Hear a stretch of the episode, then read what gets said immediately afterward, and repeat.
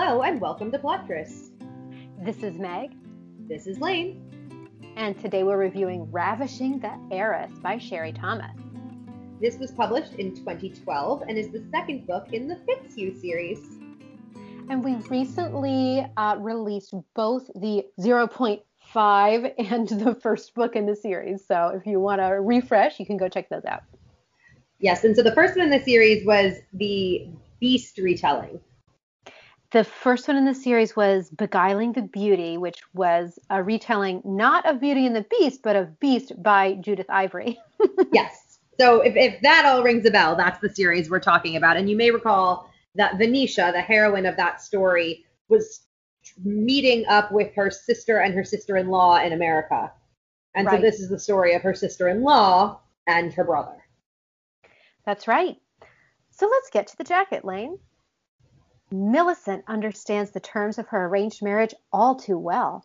She gets to be a countess by marrying an impoverished earl, and in return, the Earl Fitzhugh receives the benefit of her vast wealth, saving his family from bankruptcy. Because of her youth, they have agreed to wait eight years before consummating the marriage, and then only to beget an heir, after which they will lead separate lives. It is a most sensible arrangement, except for one little thing. Somehow, Millie has fallen head over heels in love with her husband. Her husband, who has become her very best friend, but nothing more. Her husband, who plans to reunite with his childhood sweetheart, the beautiful and newly widowed Isabel, as soon as he has honored the pact with his wife. As the hour they truly become husband and wife draws near, both Millie and Fitzhugh must face the truth in their hearts. Has their pact bred only a great friendship? Or has it, without either of them quite noticing, given rise to a great love? The answer is, Lane, it has given rise to a great love. In case you were wondering before starting the book, I alert. don't think I even needed to read the book to know that. Yeah. I have no issues with this book jacket. Honestly, the only small thing I would say is the deal they strike originally about waiting eight years to consummate isn't and then only to beget an heir. Right. But they modify the agreement to that upon Isabel's return. Correct. But but I mean that's such a minor thing and the spirit is so clearly right. Yeah that yeah, I have no is, I have no qualms. This book jacket, you can already tell, has like major angst in it. you know, I mean, you are reading a Sherry Thomas, so this book is just like heart wrenching. Meg, can you not spoil my 42 word summary, please? Oh, excuse me. Let's do you go ahead, Lane. Thank you. Is there anything more gauche than loving your husband while you have a celibacy pact? Maybe realizing you're you like your wife after promising not to bet her? Honesty and sex are the obvious solutions, but our angst queen can't make it easy. No, she she can't. She really is our angst queen, isn't she? No, she is our angst queen. And because it's I don't feel like we usually like angst, but we love Sherry Thomas. I, I, I don't love angst, but if Sherry Thomas writes it, I will read it and I will love it, even as the tears roll down my face or the like uh, frustration between the two feels so visceral you want to scream. Uh yeah. All right, here's here's my 42 word summary. Millie and Fitz got married but waited 8 years to do it because he's in love with someone else and makes no attempt at hiding it from his wife. As the prearranged hour approaches, Fitz's first and only love returns from abroad. Yes. Yeah, God, this book. it, we are laughing because we were crying earlier today. That's all. Yeah. It's it's you feel for everyone in this book so hard. Yeah. So it's Sherry Thomas's go-to structure, which I'm sure Meg talks about later in the episode, where every chapter alternates between the present and when they met eight years ago. Uh yes, I have a yes. She's she does this amazing thing, these dual timelines. She does it better than anyone else I have ever read because most of the time a dual timeline or a flashback structure, I just hate it already. Like with every fiber of my being, if I have to read a book like that, I'm just really annoyed. And but, I just love when Sherry Thomas does it. So stupid. It's ridiculous. I'm obsessed. It really is. She's amazing. Uh, major trope, marriage of convenience, as you heard from the book jacket. Yes. Also, he was never meant to inherit. So she mm-hmm. was originally betrothed to his distant cousin. Yes. Who was the Earl, and then said individual dropped dead. Yep. So he was then betrothed to Millie because the earldom needed the money so badly. Mm-hmm. But Millie was only like 16 at the time, and Millie she was, was only 16. to the altar. Yeah, so yeah. they're both babies. He's like 18, 19, and she's 16. Yes, and not only that, he is in love, in so much love. Like he is in torturous, rapturous love with another woman. But he does right by the earldom and marries Millie. Mm-hmm. Which, and as the in, book jacket says, yep. breaks mm-hmm. her heart because she fell in love at first sight trope. Yes, she fell in love with first sight. She saw Fitz and she was like, wow, I get to marry him. And then she overhears him later and she realizes, oh, marrying me is his worst nightmare. This is awesome. My marriage is awesome. That's, I think, Millie's inner, you know, inner thoughts right then. Yeah. So she originally makes the sex pact or lack of sex pact mm-hmm. as a means of self-preservation. As she can't bear for, mm-hmm. for him to be in her marriage bed loving someone else.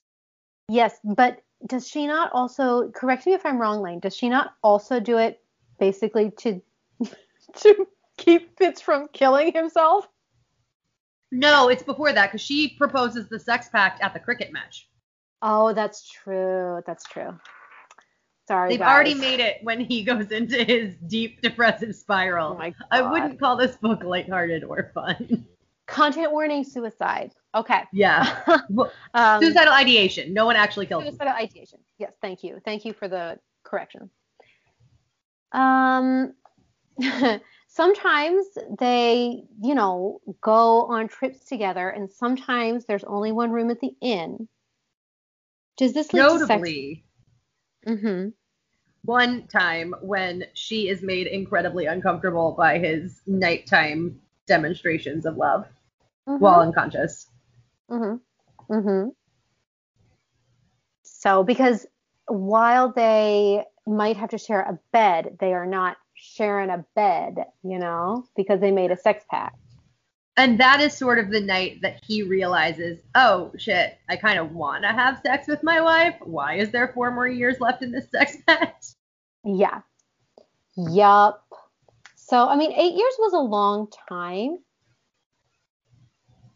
you know, to wait, but I don't know. Eight years seems like a really, really long time when you're 16.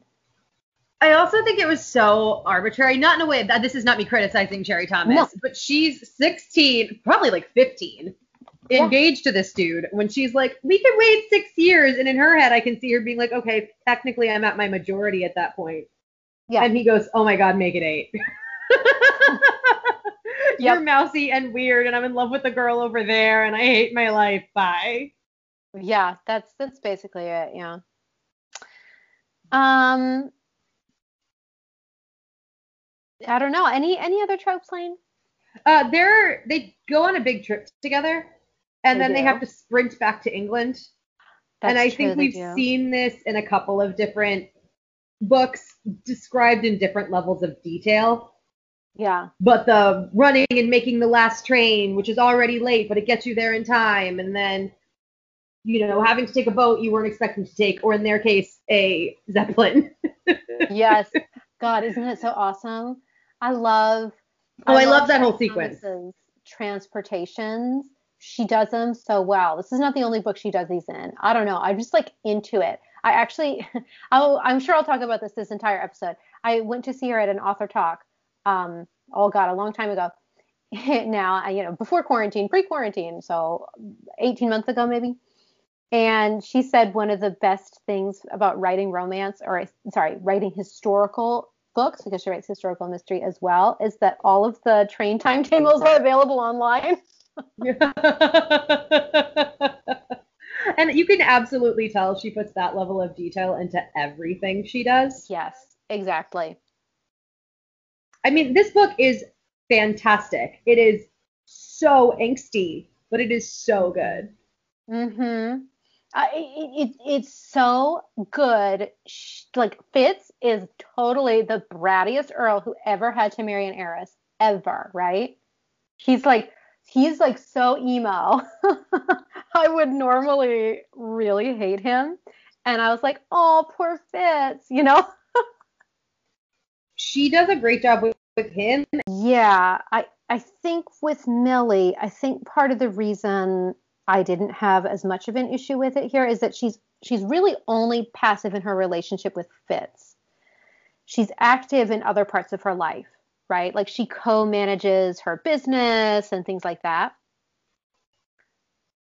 Oh, definitely. But I'm just saying there were definitely scenes oh, where yeah. she's self pitying and wallowing and won't stand up for herself and won't talk about what she wants. Yes, largely in the context of Fitz, which he absolutely takes advantage of because the man has several mistresses over the course of their marriage. Mm-hmm. Oh yeah, it's, and I, it's not like it's not like they're both celibate for these eight years. It's eight years of celibacy her. only in the bounds of marriage. right, and expected of her. Yeah. Oh yeah. Anyway, um, yeah. So that that dual timeline technique is just so amazing, isn't it? It worked really well here because I think you needed all of the context to care about these people. And I also think. Uh huh. Hmm. No, go. I was going to say at the same time, if she had done it in a linear manner, it would have been like a whole half of the book where you just hated Fitz. Yep. And the way she does it here, she juxtaposes how they actually respect each other and feel for each other, uh, mm-hmm. how they relate to each other in the current time with how they got there, right? Yep. And yeah, I think I think to me that's why it worked. And in a lot of ways, I think this romance novel was more about the building of a friendship than the building of a romance.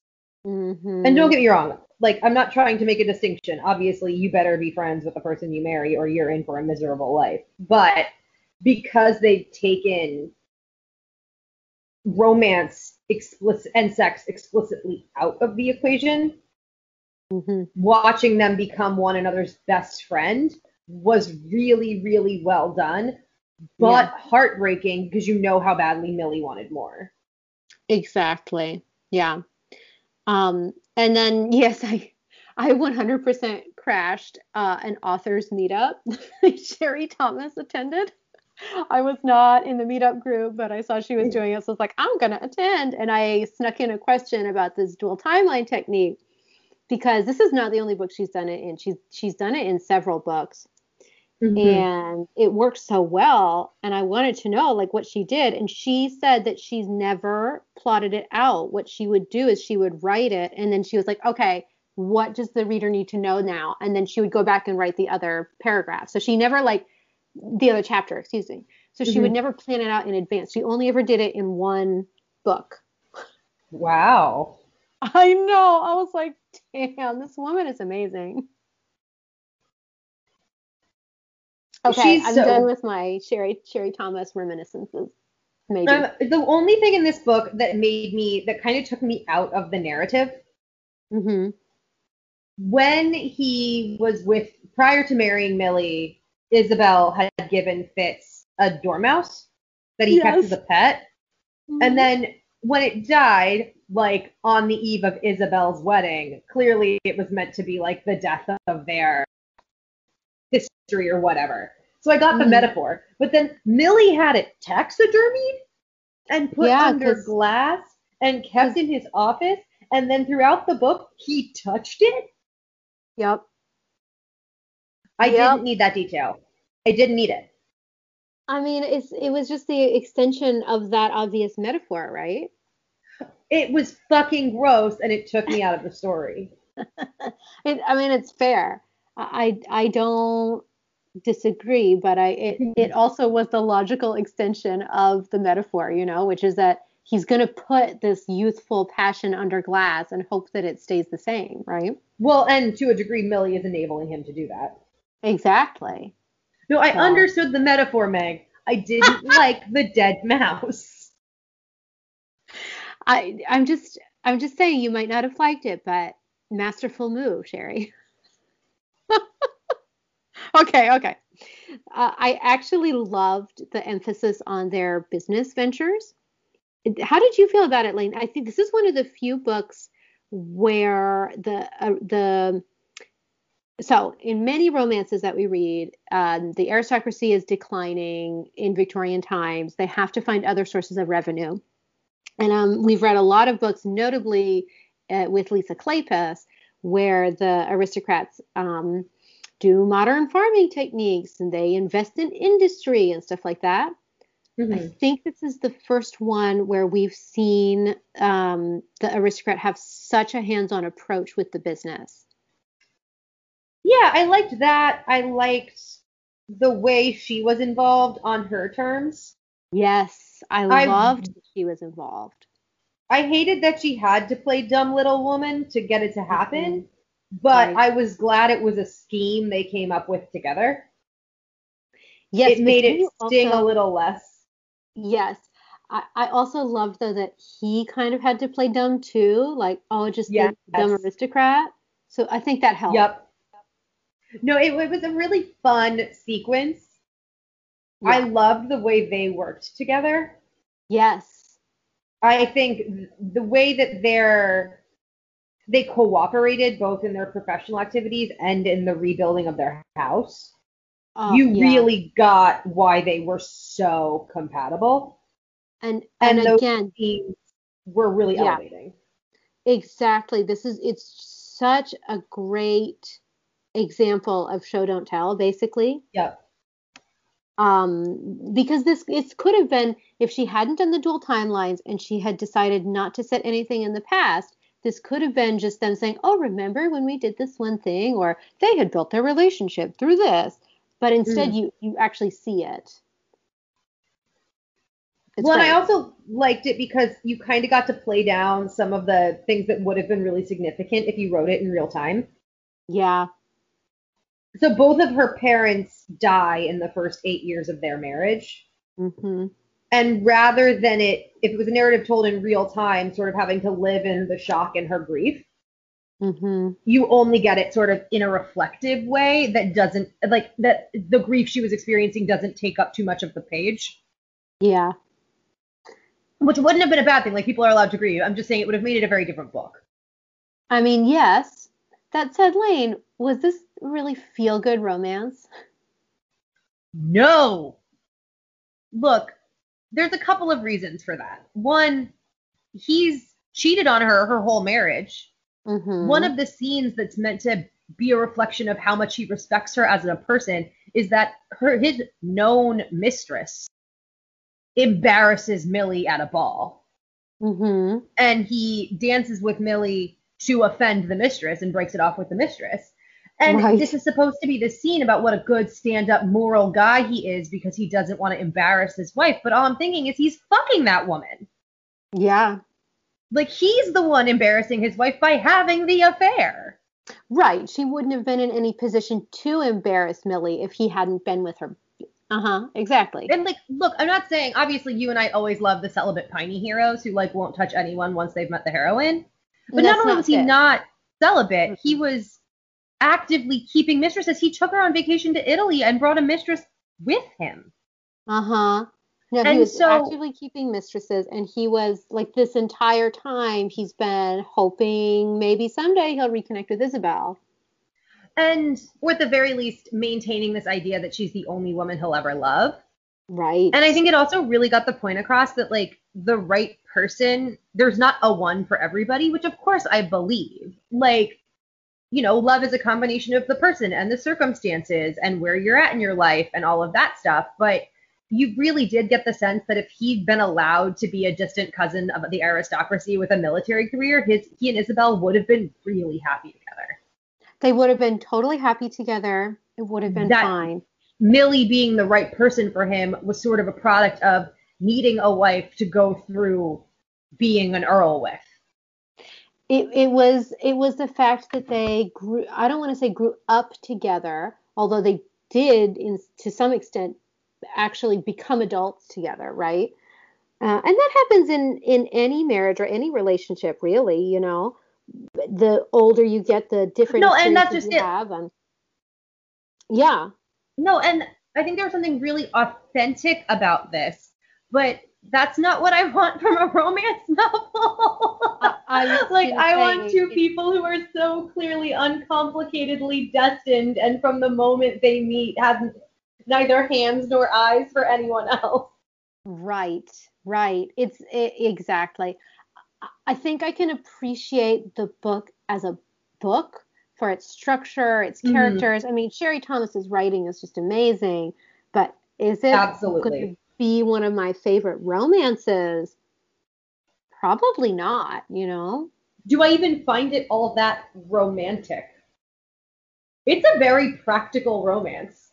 Well, I mean, that's a question. That's a really good question. It's like, what is romantic? Why why do you read a romance novel? Is it for that swept away passion, or is it for two people who make it work somehow? You know? Yeah, And- I mean, I get it. Like, it, this Yeah. is a really good book, and it is a love story. Yeah. It is not an uncomplicated romance. No, absolutely not. And and yeah. Uh, we already mentioned one of these content warnings, which is suicidal ideation. So basically, Fitz is so so depressed at having had to marry Millie that he goes into like an alcoholic stupor for weeks. It starts before the wedding and keeps Mhm. going three until three weeks after they're married, I think. Yeah. And during that time, she also discovers him with a gun. So it's um tough to it's tough to read. I'll just say that. He's definitely in a bad place, and Sherry Thomas makes that incredibly clear. Yes. Yeah. And I'll just say that not only is Fitz himself unfaithful, planning on permanently leaving Millie to take up with a mistress, his sister is also sleeping with a married man. Yes. Yes. So there is a yes, lot of infidelity and loving people who are taken in this book. there's a lot of just angsty romance. Yeah. So much angst. I laughed out loud. There's like this is not a spoiler. Venetia and um Lawrence, the Duke of Christian. Lawrence, Christian, yeah. Christian, thank you. Venetia and Christian are back from their honeymoon in this book, so Mhm. um, they, they throw a ball celebrating their return, and Sherry Thomas sticks in like half a page of Christian and Venetia like being happy at the end of a ball, but it is literally half a page, and I was Oh. like, you really just felt the need to throw someone a bone, didn't you? Someone. Well, because it had nothing rest- to do with the- the plot. the rest of the ball also is is like um um his sister running off with the married man you Yep. know getting and um him and millie having their own you know having their own issues so yeah there, there had to be some happy relationship somewhere But I just laughed like it was such obvious. It was such an obvious callback present just to people who had read the last book. yes It's like a moment of levity. I will say, did you think the scenes between his sister and her lover and the guy who was in love with her added to the text? Like, how did you feel about them? uh i i i like them because i think they're interesting and i i like the characters do i think it added to this story i don't How about you? They were good, and so very basic. Yeah. The sister who's sleeping with a married man, Fitz's best friend, is also in love with her and is the one who exposed her affair. Correct. And so she's getting flirted with by this guy while sleeping with this married guy. And he, the the one who is in love with her, gives her a copy of his erotic novel. mm-hmm. And like it was really well done. Sherry Thomas is a fantastic writer. I was super interested in their story. It sometimes felt like whiplash. Like it was so not an organic part of this story. It, I'd sort it- of be reminds- interested in finding out why she felt the need to include it here rather than just putting it all in the third book. It reminded me a lot of um, Elizabeth Hoyt's Yup. teasers. Except So- Elizabeth Hoyt's teasers are often bad. right. This one was at least intriguing. It wasn't like a random maid going off to be a spy, but like I Yeah. didn't, I don't quite understand why. Yeah, I, I am very. I love the- last book in the series. Actually, I think it may be my favorite of the series. So I'm Can't wait. looking forward to reading it with you. Is it sexier? Because this one is so much us, but not a whole lot of explicit sex. And given that he's written her an erotic novel, I have high hopes for the next one. Okay, so it is sexier than this one. Okay. That said, it's Sherry Thomas's novels in general are just not very sexy. They're not very explicit. They're not very explicit. Mhm. That said, Lane, Sherry Thomas published the erotic novel that he wrote for her, and that book is so hot. I would like to review that on the podcast, please, and thank you. Oh, it's on the schedule. Don't worry.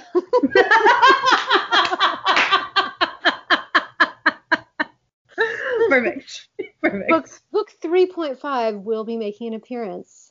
The Bride of Larkspur will be on. Thank you. Um, yeah. So this book, though, this specific book, Ravishing the Heiress, is is not very explicit, and I would go so far as to say that there's not a ton of even sexual tension between them for a lot of the text because Fitz hates her, and he doesn't hate her. He hates the fact that he's married to her. They don't. makes it sound so much and better. even right? when they, even when they like each other, it takes a while for him to see her as an object of desire, right, and her feelings are so much more angsty pining than lust. right. So, uh, so I would say there's not a ton of sexiness in this book. I would agree. That's not what this book is for. Right. So I'm not necessarily saying it as a criticism, but like I said, this book is so far from my concept of a feel good romance novel that it makes sense that it also has no sex. I don't know. Oh yeah.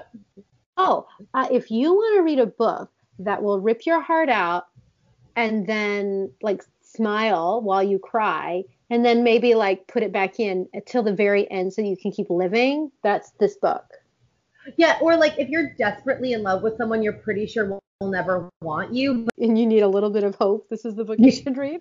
yeah, Yeah, I mean, yeah, that's this that's this book. Or I mean, if you want a one that you would like to read that makes you feel a little bit better than this one, Romancing Mr. Bridgerton is also an option. But one will make you cry like a lot, and that would be this one. I didn't cry. Am I human? No, I actually don't. I don't think. I think I had tears in my eyes, but this book did not make me cry the way My Beautiful Enemy did, or like Lady Sherlock did. I mean, listeners, for those of you who might be relatively new, me not crying is not a sign of condemnation. It's incredibly rare. yeah. All right. Um, Thank you guys so much for listening.